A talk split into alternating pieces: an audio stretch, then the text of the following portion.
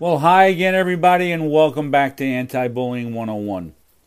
These podcasts are designed to create awareness about the bullying epidemic and inform teachers, administrators, parents, and students about the dangers of bullying and why we have to take a comprehensive approach when dealing with the problem. My name is Jim Burns. I'm a retired high school administrator with over 40 years of experience in education. Currently, I'm a college instructor and have designed the Bully Proof Classroom, a graduate course that provides my students with permanent help, not temporary relief as they battle the bullying epidemic. We're going to continue our series and are going to be talking about behaviors that kids exhibit that, when not dealt with correctly, will weaken any classroom or school. When too many of these behaviors exist, Everyone can suffer from what I call the kryptonite syndrome. Today we're going to be discussing a problem that is pervasive in schools that leads to power struggles and a disruption in the school climate. What do we do with the kids that are just disrespectful, and how do we hold these kids accountable?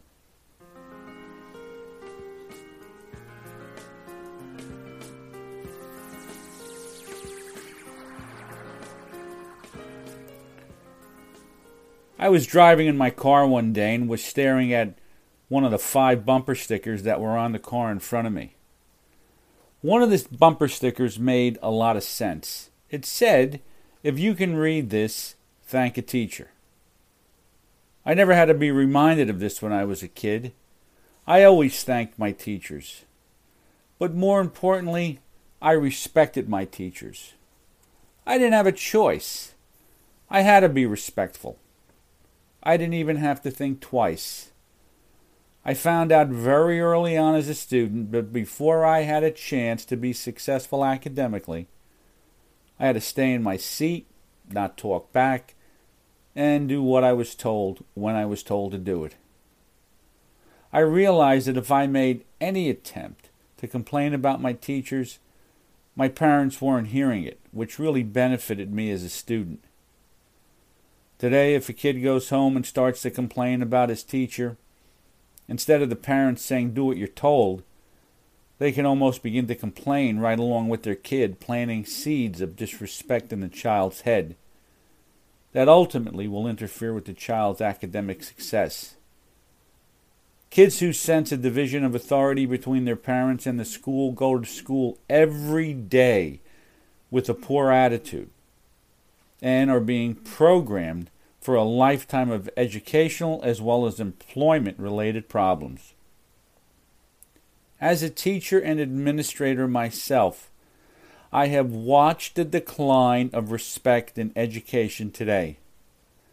It's almost as if society wants to censor the teacher and prevent them from saying what needs to be said to a student that will help the student improve academically. Teachers have to measure every word and if constructive suggestions are offered to a student by a teacher, it's viewed by the student and at times his parent as an insult that is going to damage the kid's self esteem for a lifetime. As a high school student, I was no different than any other kid. I always tried to get away with as much as possible and always looked to cut corners academically. I was a freshman in high school and turned in a history assignment to my social studies teacher. This was an assignment that was given to me two weeks prior. I worked on it the night before. Within a day or two, the teacher handed the assignment back to the class. My assignment wasn't returned, but he asked to see me after class. I met with him and he said to me, What is this? Is this all you're capable of? Jimmy, don't BS me. I was shocked and embarrassed, and I hung my head. Finally, I looked at him and said, Can I do it over? He said to me, Can you? Are you capable of better work? Well, I worked on it again, and with his help, I ended up turning it in and receiving a B for the assignment. I developed a tremendous relationship with this teacher and respected him because he didn't feel as if he had to measure his words. I had a high regard for this man's opinion and didn't even think twice about trying this again. Unfortunately, if a teacher tries to do this today, the kid usually goes home, they tell their parents, and a meeting is arranged to question or berate the teacher. Sad part is that the that this is allowed to go on and it's very commonplace in education and in society. Schools today are constantly on the hot seat to improve test scores, reduce the dropout rate, and to be in compliance with federally mandated programs that provide government funds. Every day in the news, disrespectful behavior is reported in schools, with bullying and school shootings almost becoming commonplace. Society wants to level the ground and create an environment where no one's in charge and authority figures can't even offer constructive suggestions to students and employees to help improve their performance. They're muzzled by the same system that judge their abilities. The only way students will be successful academically is when everyone is involved in the educational process and they learn to respect the human delivery system, the teacher. My name is Jim Burns. Thanks for listening to this podcast.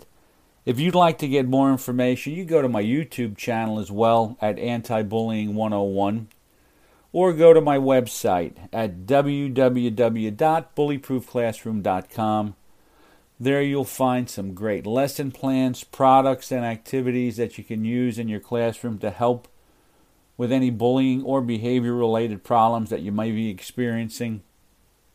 Also, you'll have an opportunity there to register for an online course that deals with the bullying problem and once again, how to motivate kids, how to teach respect and encourage responsibility.